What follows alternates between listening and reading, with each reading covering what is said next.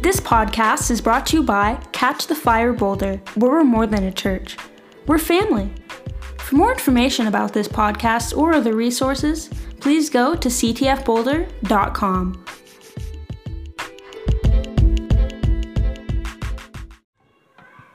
So today I'm going to have us read our Bibles. So if you have a Bible or you don't have a Bible, there should be one in one of your chairs. Uh, we're going to open to Philippians 4. Sorry, Philippians. We're going to read the book of Philippians today. It's actually a letter. It was written by Paul, and it was while he was in prison waiting for trial. And he wasn't sure if he was going to be, um, if he was going to be killed or if he was going to be let go. And so we're going to see a little bit about what he's talking about there. But before we get into it, today we're starting a new series. It's about having a healthy heart and healthy relationships. Healthy heart and relationships. And I thought there's no better book in the Bible than Philippians to talk about having a healthy heart. Has anybody ever known one of these really annoying people who are always happy? It's like nothing can get them down. and, and you're like, when are you going to have a bad day? You know, they're, they're always smiling, they're always finding the good in things, they're a little bit Pollyanna. I've met some people like this. There was a lady I used to work with in California, and she was always happy. And I asked her about it. I'm like, uh, Do you ever have a bad day? And she's like, No, I just have the joy of the Lord. And I was like, Wow. And I, I remember that because it was so different. It was, you know, when I feel like complaining, that's not the lady I want to talk to. right? Because she's going to try to cheer me up. She's going to try to encourage me. You know, misery loves company. That's not the company that you find when you're in misery. It's kind of like salt in the wound, you know, where it's just like, ah, that hurts. Or, you know, when you just want to sit in darkness, it's, they're just shiny. And isn't that what God calls us to do? To be salt and light? rubbing salt in people's wounds by making them happy when they just want to wallow in their misery. So, as we approach Thanksgiving, Christmas, New Year's, the holiday season, a lot of people feel you can um, feel down. Some people do. Uh, we want to focus on having a healthy heart. And next week, Steve and Christy are going to talk about this again. But uh, we want to foster healthy relationships too. It can be difficult if you've lost loved ones. You know, Steve and Christy have this year, and uh, I'm sure others have as well. Uh, it can be difficult if you have a strained or a broken relationship with a kid, with a spouse, with you know family or whatever. Uh, also, if you have unrealistic expectations, if you just expect things to go a certain way, they always have, but this year's going to be different. You can be let down. You can be disappointed, and so we all struggle with this natural tendency to feel negative, to have negative feelings, right? We, we've just innately, it's inside of us. We have fears, we worry about things, we have concerns, we are pessimistic sometimes. Sometimes we just feel like there's no hope, this feeling of hopelessness. Um, and even anxiety, you know, just worried about stuff all the time. You know, feeling like if I worry, at least I'm doing something about it. Well, we're going to see in Philippians that Paul calls us to pray instead of worry and instead of having anxiety. But it's a real thing, the spiritual gravity. It's like it pulls us down. And you see it in the news. They never have, like today, I didn't open up my newspaper or my app and see, oh, it's another beautiful Sunday morning, sunny outside. There was no homicides this week, you know, in Denver. Things are great. People are following the speed limit, no crashes, you know, you just don't see that in the newspaper. You don't see that on your news app. What do you see instead? You see negative things because that captures more eyeballs. Um, has anybody ever, I'm sure, all of us, have been criticized at some point in our life? Does it, if, if somebody says something good right after that, does it balance? It's like you need five good things before you feel balanced right? And it's that same thing with behavior. If you've ever been late to a meeting, you can't just be on time the next time and everything's okay. You have to be on time or early the next five times to show that actually that was just a, a one off. I'm not being disrespectful. I'm not out of control in my life, right? Uh, we have this spiritual gravity. And so what do we do? We, we tend to cover it, we tend to hide behind it, like Adam in the garden, fig leaves. We just heard about this yesterday in men's breakfast. That, um, you know, we hide behind it using different things like entertainment. That's probably the most popular uh, one is entertainment. You can go home and watch a movie, you can watch a TV show, you can read a book, whatever it is.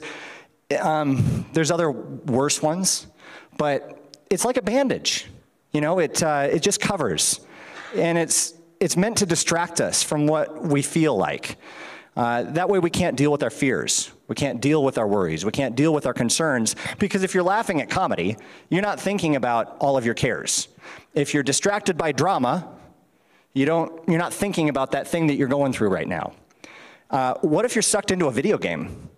Like, you can't think of hardly anything else but, you know, getting to the next level or whatever it is. So, it's a very common and popular way to deal with spiritual gravity, entertainment. But the Bible says, be still and know that I'm God. And that's hard for us sometimes. In Deuteronomy 26, verse 11, it actually says, You and you shall rejoice. That's in the English Standard Version.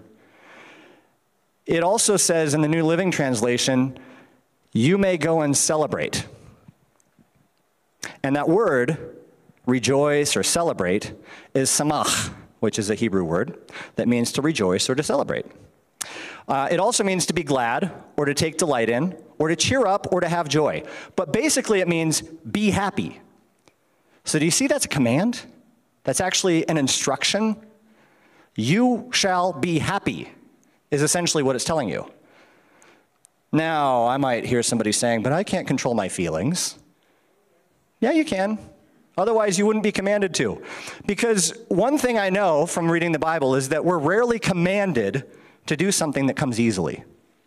Show me chapter and verse where it says you're going to eat three square meals every day. It's not there. Show me the chapter and verse where, hey, it's time for you to go love your kids and your, your wife. You know, what it does say about dads is don't um, drive your kids crazy. What's that? Um, don't, uh, don't exasperate them. Thank you, Doug. Doug knows that one. He's a, he's a good dad.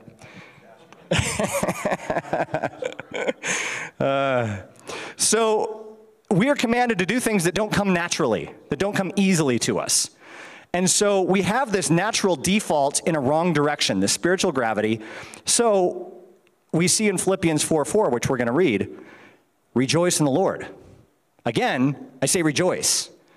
That same idea of be happy, actually do something, have joy.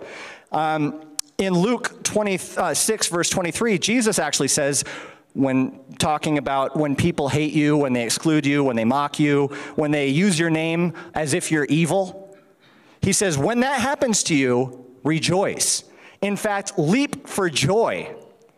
Do you see how that's actually a behavior? It's something you can do.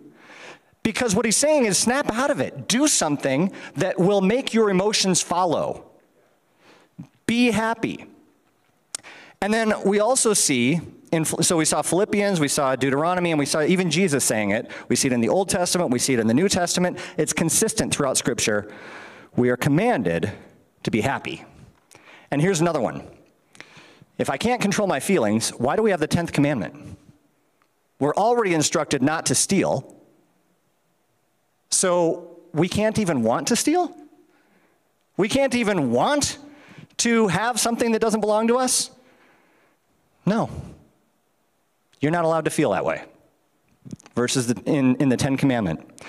And uh, so, how can I be happy when I don't feel happy? Well, Paul's going to explain that in Philippians. It's the epistle of joy. I mentioned he's awaiting trial. He's about, he doesn't know if he's going to be executed. Uh, he's writing to the Philippian church, which he established on his second missionary journey. And they were the first church to partner with him financially. He had a long standing relationship with this church over many years, and he was essentially writing this letter as a thank you gift because they had just sent Epaphroditus with a financial gift and him to stand there and minister with Paul while he's in prison. And so he's writing this, this uh, thank you letter, and you see a lot of good things here. You know, a lot of other epistles, Uh, like in Corinthians, he's saying, expel the immoral brother. In Galatians, he's like, you foolish Galatians, you you shouldn't believe that way. He doesn't do that in Philippians. It's an encouraging letter. He's not correcting anything, but he is, you know, he can't help it. He goes into teaching mode. And so, five keys that I took away from this, five T's, are first, thankfulness, gratefulness. It's hard to be stewing in your misery when you're thankful for things. You know, so if you notice yourself slipping downward on that spiritual gravity scale, start thinking of the things you're thankful for. You know, like if you're sitting in traffic and somebody cuts you off, thank you, God, that I even have a car. thank you that I have enough money to put gas in my car. Thank you that my headlight's not out or whatever, that my car isn't damaged. You know, that I'm able to get around. And, and you know, I wouldn't even have this problem if I had to walk everywhere. So thank you, God, right? You can change anything to thankfulness and gratefulness. The second T is to spend time with people, relationships, fellowship. And if you feel like you're slipping downward, maybe it's because you feel isolated. Maybe it's because you feel lonely. And maybe you just need to find somebody to be in relationship with. And what's a great way to be in relationship with somebody? To provide value to their life, to make them feel happy, to give them something that they need right? And as you do that to somebody else, how does that make you feel? It lifts everybody, lifts your spirits, it builds that connection. The next T, so we have, first of all, thankfulness, time with people. The third one is treat others as if they were better than yourself. Care for them. And Paul talks about how Jesus did that for us in this epistle. Trust is the fourth one. We need to trust. We need to transfer our cares to God. We need to have faith that He's going to take that from us and give us His peace instead. You know how we sang today? We surrender and then we need to be filled. We need to lay down our anxiety so that we can accept His peace. You have to rid yourself of one in order to fill yourself with the next. And then last, think. Last T, think on things above. If you're, if you're feeling negative, it's because you're thinking of yourself, or you're thinking of what you don't have, or you're thinking of your problems, or you're thinking of something that's not helpful. And if you can instead think about things that are higher, it will help you to lift your spirits. And we're going to see that. So, we're going to read through this verse by verse. I brought a parallel translation, New International Version, and the message. I think we probably have New King James or ESV up here. So, you're going to get a lot. Um, but Let's just get into it. I'm going to read from NIV mostly. So, Paul and Timothy, servants of Christ Jesus, to the saints in Christ Jesus at Philippi, together with the overseers or elders and deacons. Grace and peace to you from God our Father and the Lord Jesus Christ. I thank God every time I remember you. See, there's thankfulness right there, gratefulness.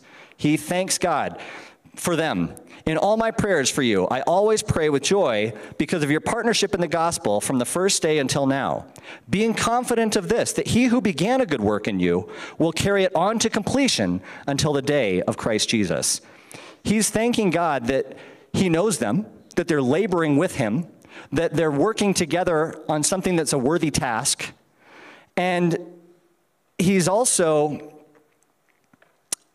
seeing that God's going to sanctify them and make them more into the people that God wants them to be until Christ comes.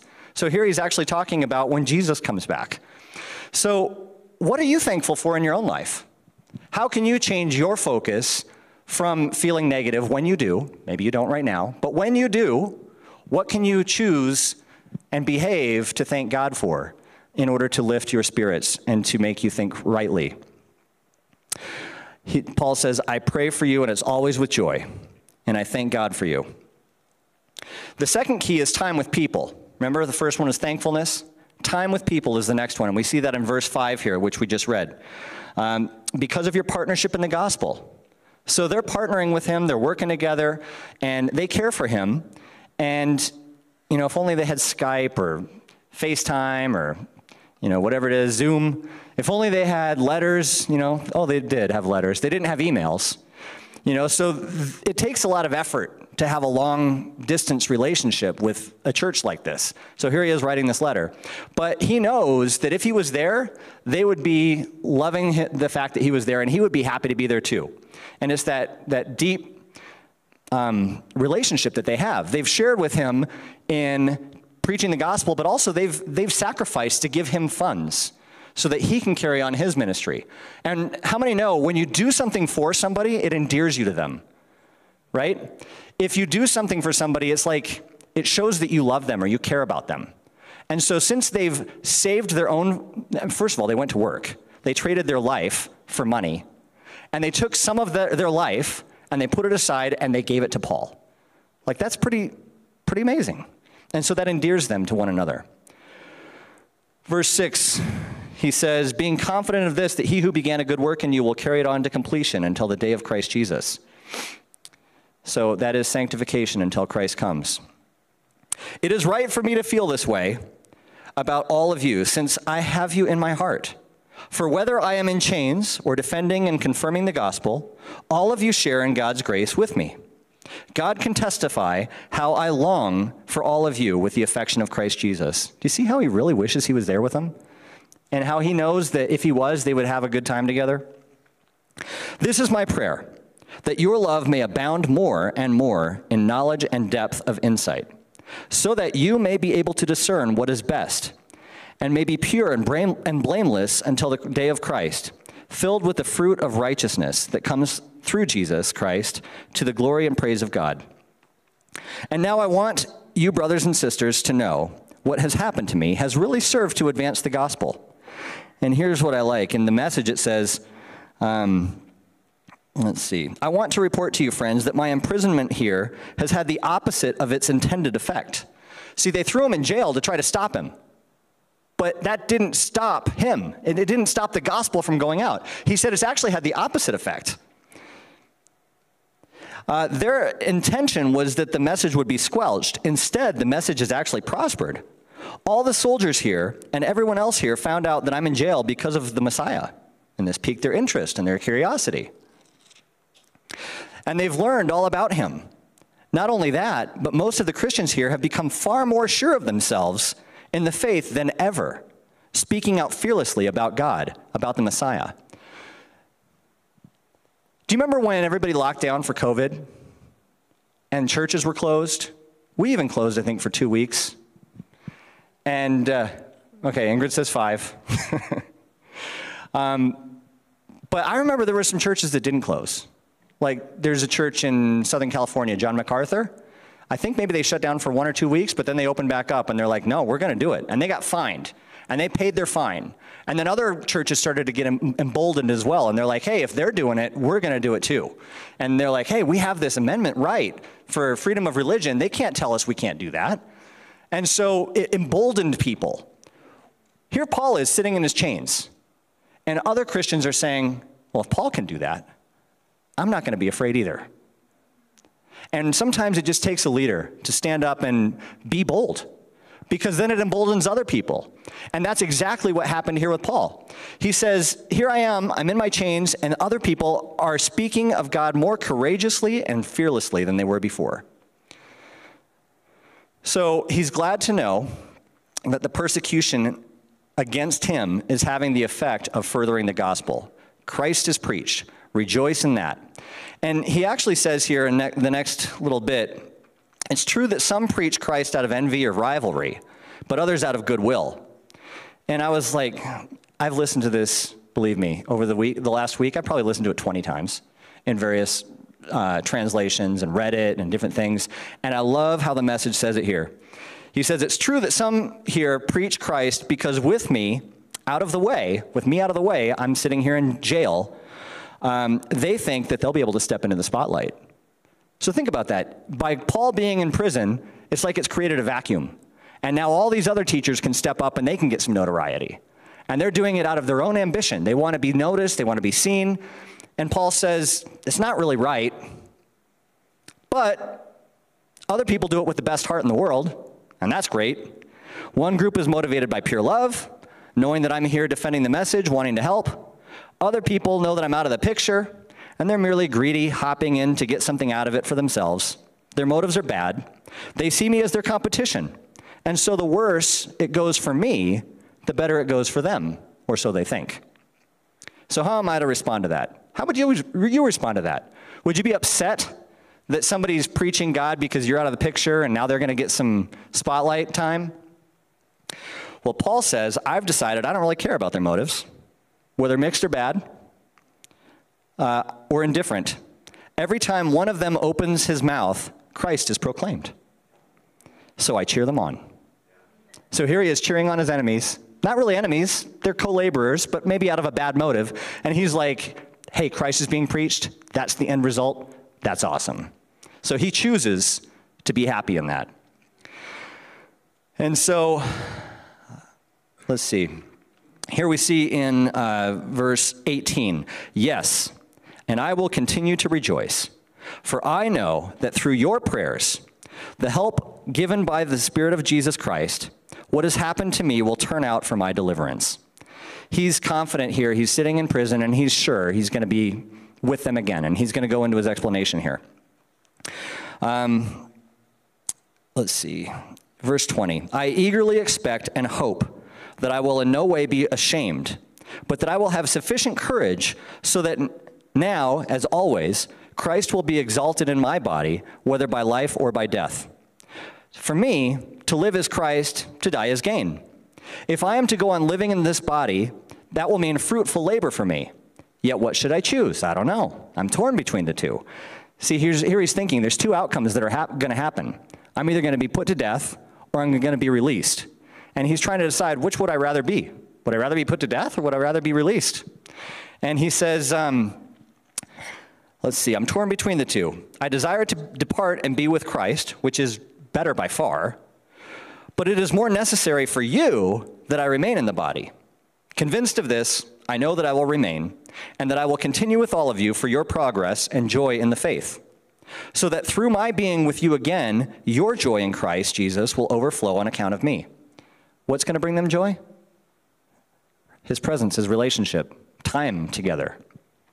And he says, I think that's more needful of you guys, and so I think I'm going to be released. Whatever happens, conduct yourself in a manner worthy of the gospel of Christ. Then, whether I come and see you or only hear about you in my absence, I will know that you stand firm in one spirit, contending as one man for the faith of the gospel, without being frightened in any way by those who oppose you. This is a sign to them that they will be destroyed, but you will be saved, and that by God. For it has been granted to you on behalf of Christ not only to believe in him, but also to suffer for him let me read that again. It has been granted to you on behalf of Christ not only to believe on him, but also to suffer for him. Since you are going through the same struggle you saw that I had, and now I hear, and now you hear that I still have. So he's saying, because of relationship, he would be happy to see them again, and he knows that they would be happy to see him. But whether he's able to visit them again or not, they still need to conduct themselves worthy of Christ. Right now, Steve and Christy, kind of the, the leaders of our church body here, are, are, you know, like a parent figure almost, they're out of, out of the way. You know, they're gone. Um, and so, has anybody ever heard when the cat's away, the mice will play? He's saying, don't do that. He's saying, conduct yourself the same way, whether I'm there with you or whether I'm not. Conduct yourself worthy of Christ whether we're there to oversee that or not. And that way, if I only hear about you, I'll still be happy. And if we're together, we'll be happier together. All right. Next, verse or chapter 2. If you have any encouragement from being unified with Christ, if any comfort from his love, if any fellowship with the Spirit, if any tenderness and compassion, then make my joy complete by being like minded, having the same love, being in one spirit and purpose. Do nothing out of selfish ambition or vain conceit, like all those other people that are out there preaching the gospel with wrong motives. But in, humili- in humility, consider uh, ourselves, consider others better than yourselves. In humility, consider others better than yourselves. Each of you should look not only to your own interests, but also to the interests of others. your attitude should be the same as that of Christ Jesus. And he's going to give us an example of Christ Jesus and what he did. Well, here's the next, the third one. Remember, the first one is be thankful. The second one is spend time together with other people.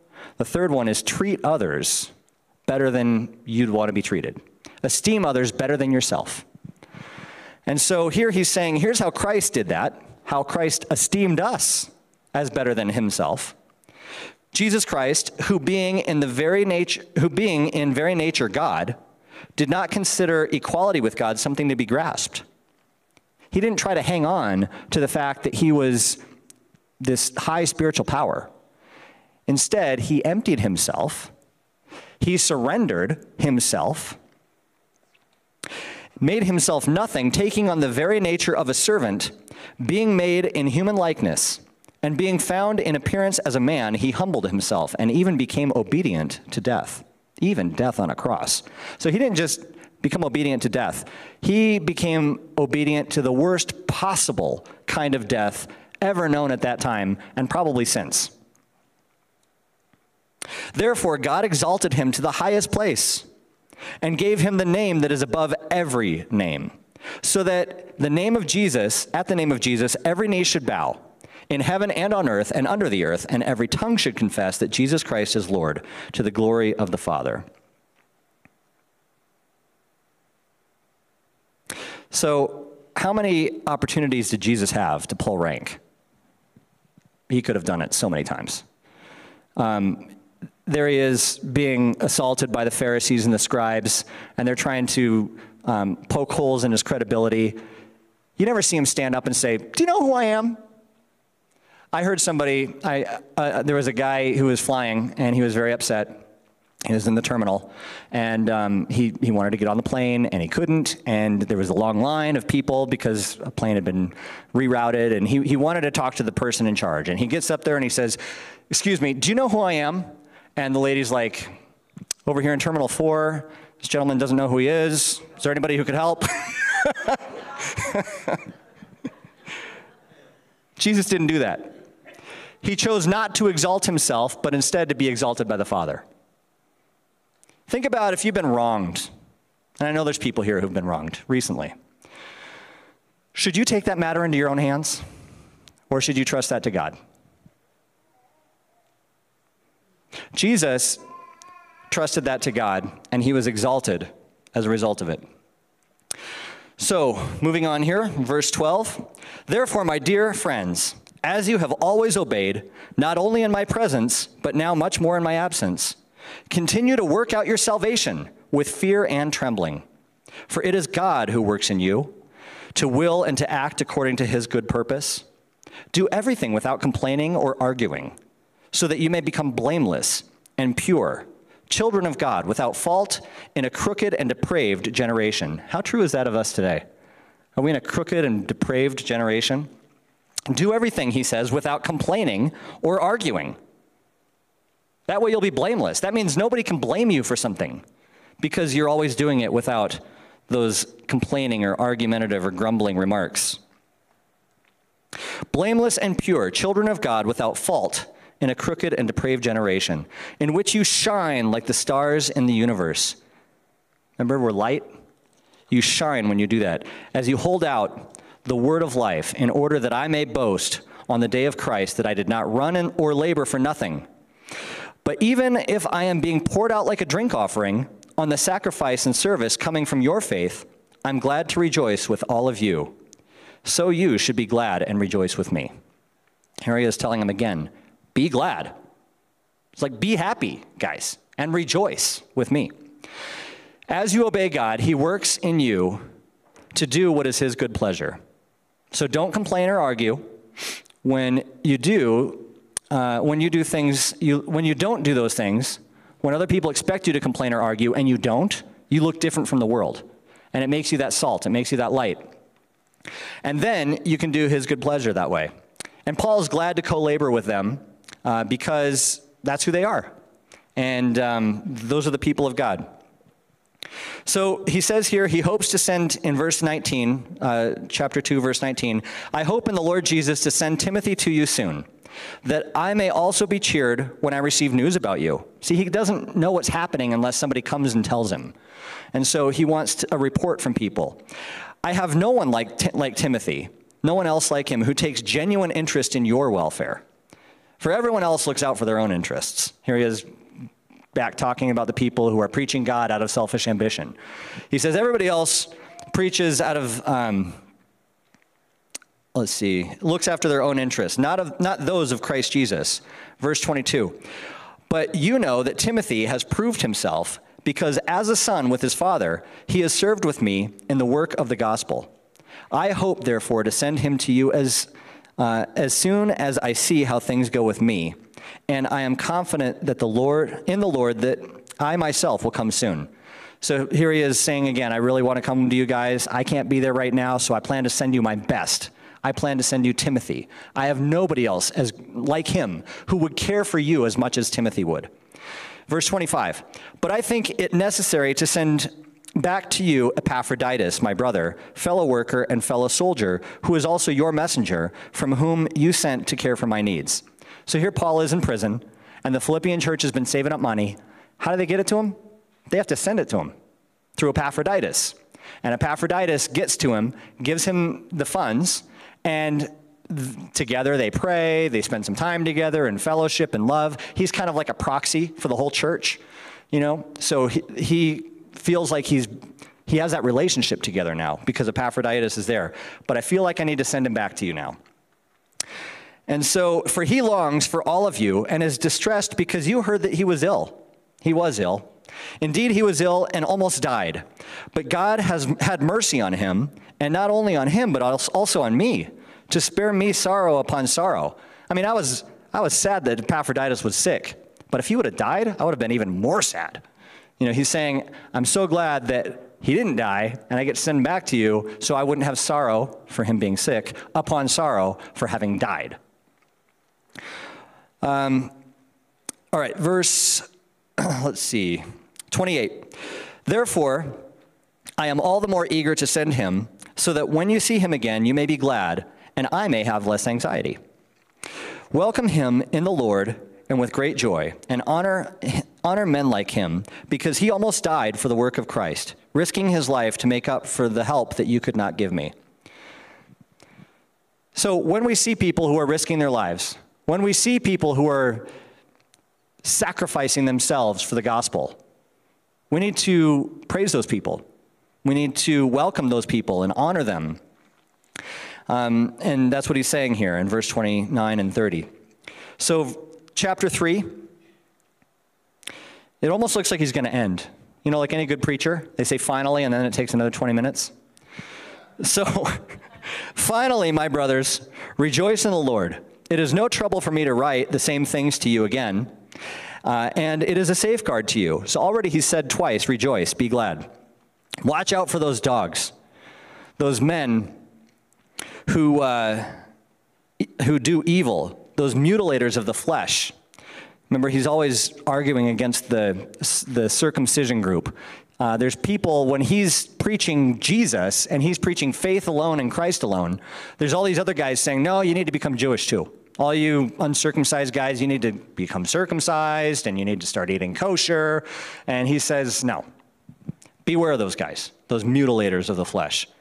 For it is we who are the circumcision, we who worship by the Spirit of God, who glory in Christ Jesus, and who put no confidence in the flesh, though I myself have reasons for such confidence. He's like, hey, if these guys are going to put all their confidence in the flesh and say you have to eat a certain way, you have to be circumcised, you have to act certain ways, he's like, that's not it. That's not what saves you. And he's going to explain here all of the things that Paul could do uh, or that, that he could glory in if it was really about that. And he's saying it's not about that. Uh, remember right here in verse th- 3, verse 1, it said, Rejoice in the Lord, be glad and be delighted. And it's just a reiteration here that happiness is a choice.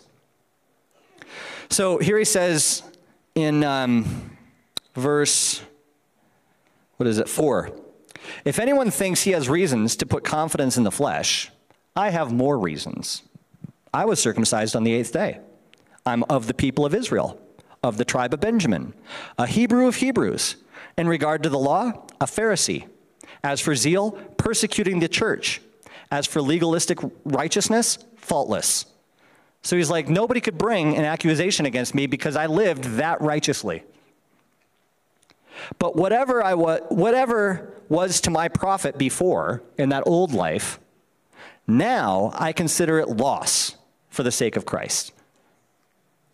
What is more, I consider everything a loss compared to the surpassing greatness of knowing Christ Jesus my Lord, for whose sake I have lost all things. I consider them rubbish that I may gain Christ and be found in him, not having a righteousness that's my own, that comes from the law, but which is through faith in Christ, the righteousness that comes from God and is by faith.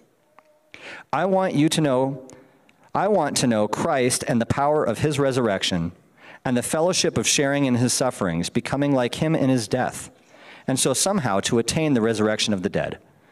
So here he is, he's saying, all of this stuff that I, if, if, if it was really about the flesh, guys, I've done it. But he says, it's not about the flesh. You can't gain righteousness by following the law.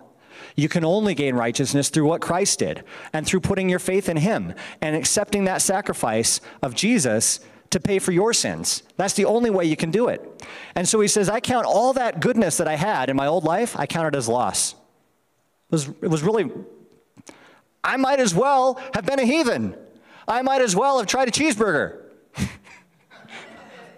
I might as well have had pork, pork tacos. He goes, it's all like, it's all loss. Because that's not what it's about. So here he says in uh, verse 12, chapter 3, verse 12. Not that I have already obtained all this, or that I have already been made perfect, but I press on to take hold of that for which Christ Jesus took hold of me. Brothers, do not, I do not consider myself yet to have taken hold of it. But one thing I do, forgetting what is behind and straining toward what is ahead, I press on toward the goal to win the prize for which God has called me heavenward in Christ Jesus. So here he's saying, Yes, I do now have the righteousness of God. I have received payment for my sins. I am alive spiritually, and my spirit will go on to be with Christ forever. Eternal life has already started for me. But I haven't finished the race. There's still more for me to do. I'm not perfect yet. He says, I still need to become more and more like Christ. I still need to lay down my pride. I still need to lay down my burdens, my anxieties, my worry. I still need to consider others more than myself. And as I do that more and more until the day of Christ Jesus, I'm becoming more and more like him. And I want to finish well. I want to finish this race knowing that I, I ran the whole thing. And I see some runners here sitting in the congregation, and they've run way further than me. I, I feel good after running a 5K. They call that a sprint. I'm like, come on, a sprint for five kilometers? It's just over three miles. But these guys run 26 miles. And when you run 26 miles, I, I haven't done it, but I would imagine you're not necessarily trying to win. You're just trying to finish. and you're just trying to finish in, in a time that's better than the last time, you know? And you're, you're running against yourself, and that's what we're called to do. Paul says, I'm running a race, and I just want to finish. I want to finish well. And that's what we're all called to do. All of us who are mature should take such a view of things. This is verse 15. And if on some point you think differently, that to God, uh, if, if in some point you think differently, that too, God will make clear to you. Only let us live up to what we already have attained. Join with others in following my example, brothers, and take note of those who live according to the pattern we gave you. For as I often, often told you before, and now say again, even with tears, many live as enemies to the cross of Christ. Their destiny is destruction, their God is their stomach, and their glory is their shame. He says some people still live for the flesh. Some people are still trying to f- figure out what they're going to have for lunch, and that's the most important thing of their day. Um, guys, we need to be living with other people in mind. We need to be thinking on how we can become more like Jesus. And he says we need to get our mind off of earthly things. Verse 20. But our citizenship is in heaven, and we eagerly await a Savior from there, the Lord Jesus Christ, who by the power that enables him to bring everything under his control will transform our lowly bodies so that they will be like his glorious body. I think this is another picture or looking ahead of when Jesus will come back. He says, We eagerly await a Savior from heaven to come back and make all things right here on earth. And we're given that promise. We're just waiting for that. So in chapter 4, verse 1, it says, Therefore, brothers, you whom I love and I long for, my joy and my crown. And by the way, has anybody ever seen in Revelation where the elders cast their crowns before God? I think this is a great picture here. The Philippian church is Paul's crown. It's not actually a thing that you wear so much as the people that you touched. Your crown is who you are touching here. You bring those people with you. You can't bring any things. You bring the people you touched with you, and you cast those before Christ. So, therefore, my brothers, you whom I love and long for, my joy and my crown, that is how you should stand firm in the Lord, dear friends. I plead with Euodia and I plead with Syntyche to agree with one another in the Lord. So he knows that there's this quabble between a couple believers, and he's like, put it aside.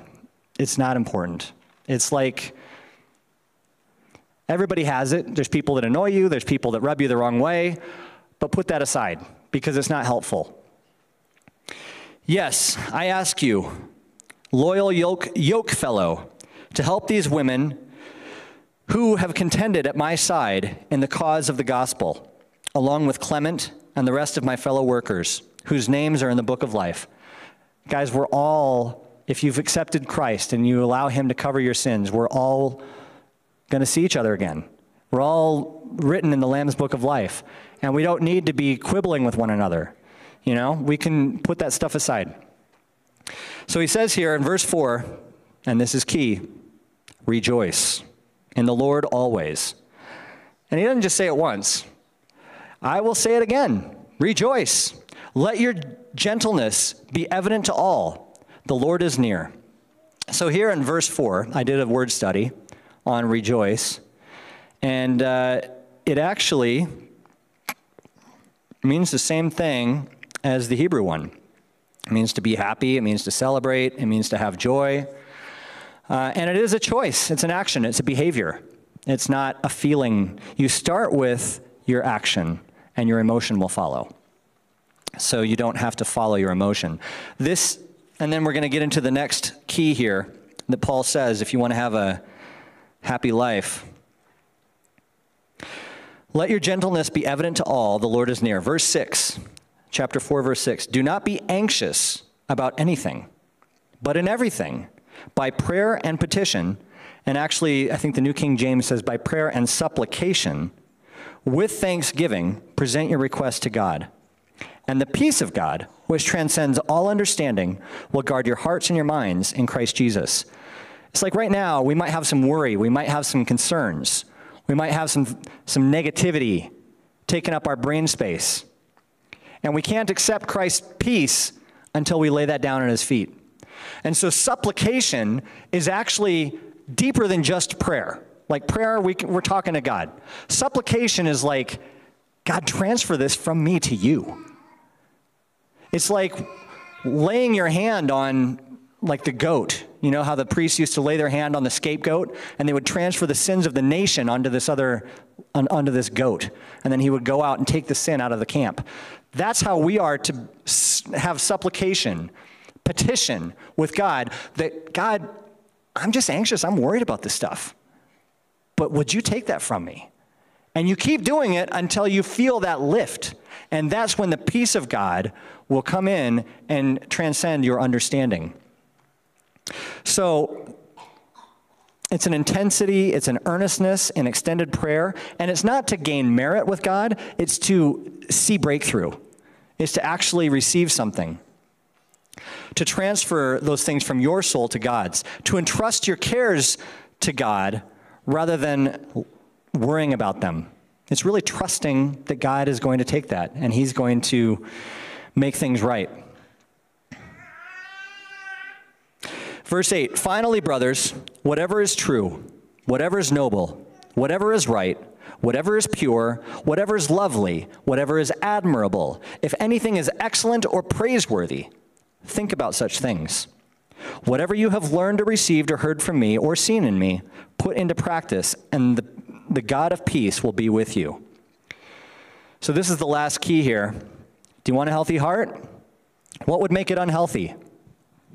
Worrying, doubt, negativity, self talk, uh, unforgiveness, comparison to other people. Thinking about unfairness or lack, what you don't have and other people have. That'll all bring you a pretty unhealthy heart. So, the opposite of that is to think on these things whatever's true. What's true? Remember, Pilate asked that to Jesus? What is truth? Well, I have this awesome, like, thick book of cross references. And Ingrid's like, wow, you're really doing a lot of work on that. I was. I went through and I looked at all the cross references for these eight words God is true. So humans are inconsistent. What does that mean? God is consistent. God's utterances agree with reality. That's truth. If it agrees with reality, it's authentic. It harmonizes with historical fact. You can look back at what things happened in the world and match that up to the Word of God, and that's true. And Ephesians 5, verse 9 says, Truth is what is acceptable to the Lord. So, those are the things we should think on when we're thinking on truth. What's acceptable to God? What is true to God? The next thing, what's honorable?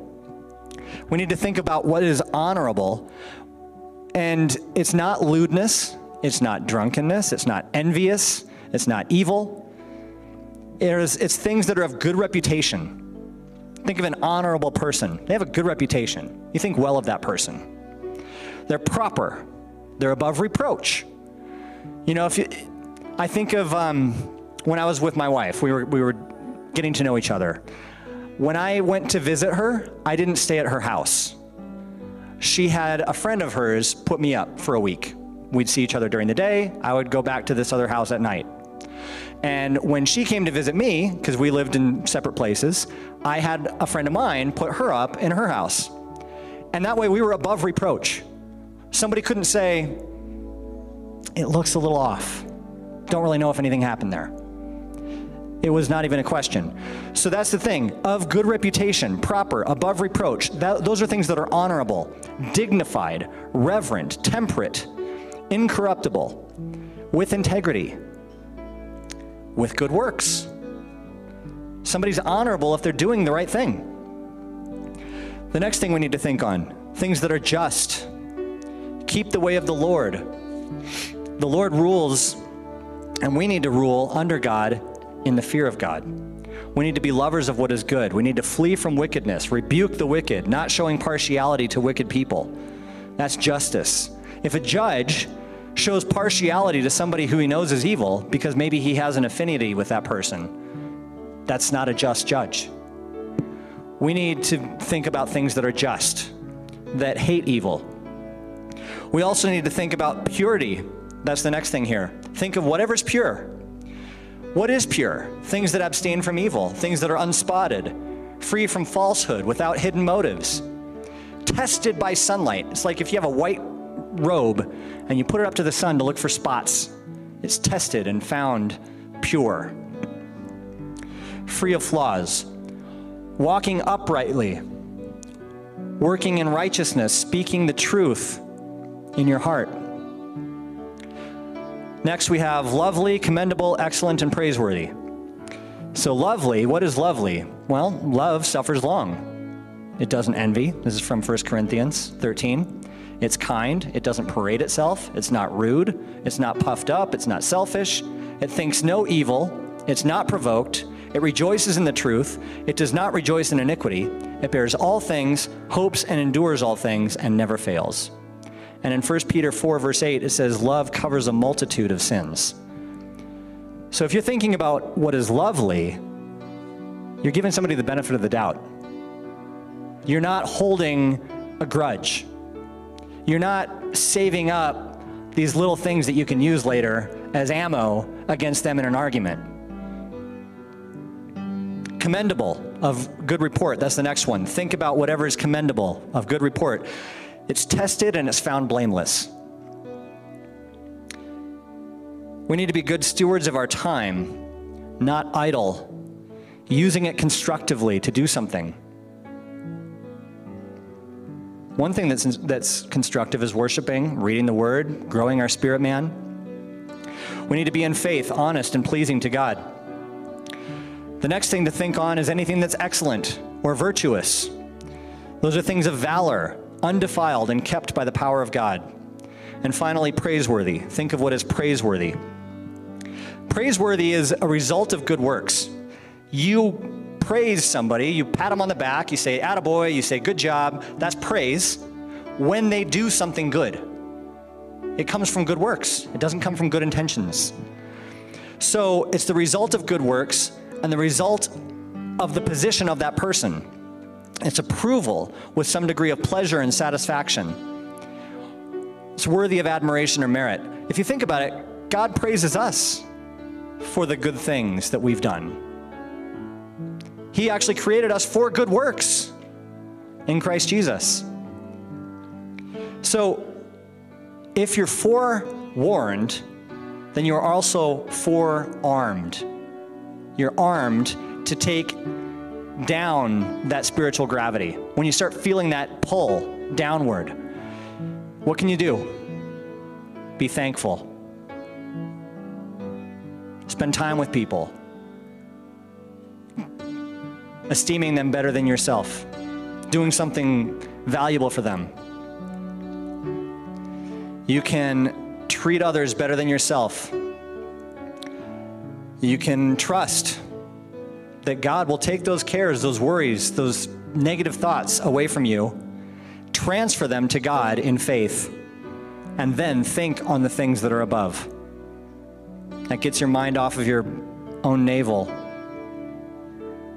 What shouldn't you do? Don't hide behind a fig leaf of alcohol or drugs or entertainment. Seems harmless, but it's a distraction. Pornography, that's destructive. They all have a negative long term effect. I mean, entertainment just in the fact that you didn't do something productive. You could have been using that time. You know, I'm not saying never watch a movie, never watch TV, never read a book. I mean, hey, we all do that, and it's, it's good to have some time to rest. But that shouldn't be what our life is about. Do things for other people that make them happy because it makes you feel well too. Just remember, spiritual gravity is normal. Everybody deals with it. I deal with it. But it's not what it's not what happens to you, it's how you react to it. Is how, how God sees us, right? We need to react properly. We need to overcome it. And it's like a muscle.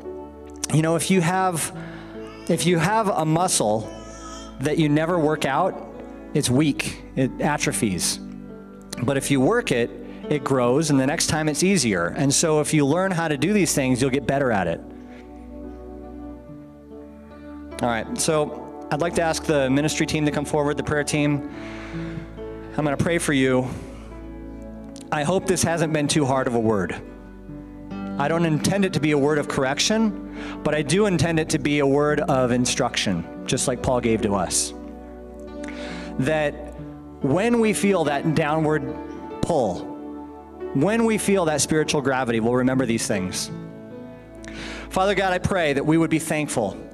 Help us to choose to rejoice, to choose to be happy, and to do that, Lord, to be thankful for what you've done for us, to be thankful for what we have. Father God, help us to spend time with people in relationship and fellowship, treating them better than what we even expect for ourselves. Help us to trust you, God, with our cares to transfer those things to you. And Father, also help us to think on things above, not things down here. Father, you've given us so many reasons to be joyful and thankful. Help us not to compare ourselves to one another, but Lord, to run our own race, to try to get better each time, to practice those muscles. Hmm.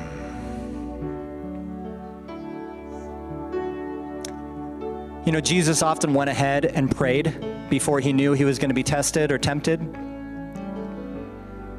If you know you're probably going to have some hard times this holiday season, I would encourage you to get into prayer ahead of time, to prepare your spirit, to prepare your heart, your mind, and to set your mind on those things that are going to lift your spirits, those things that are true. Amen.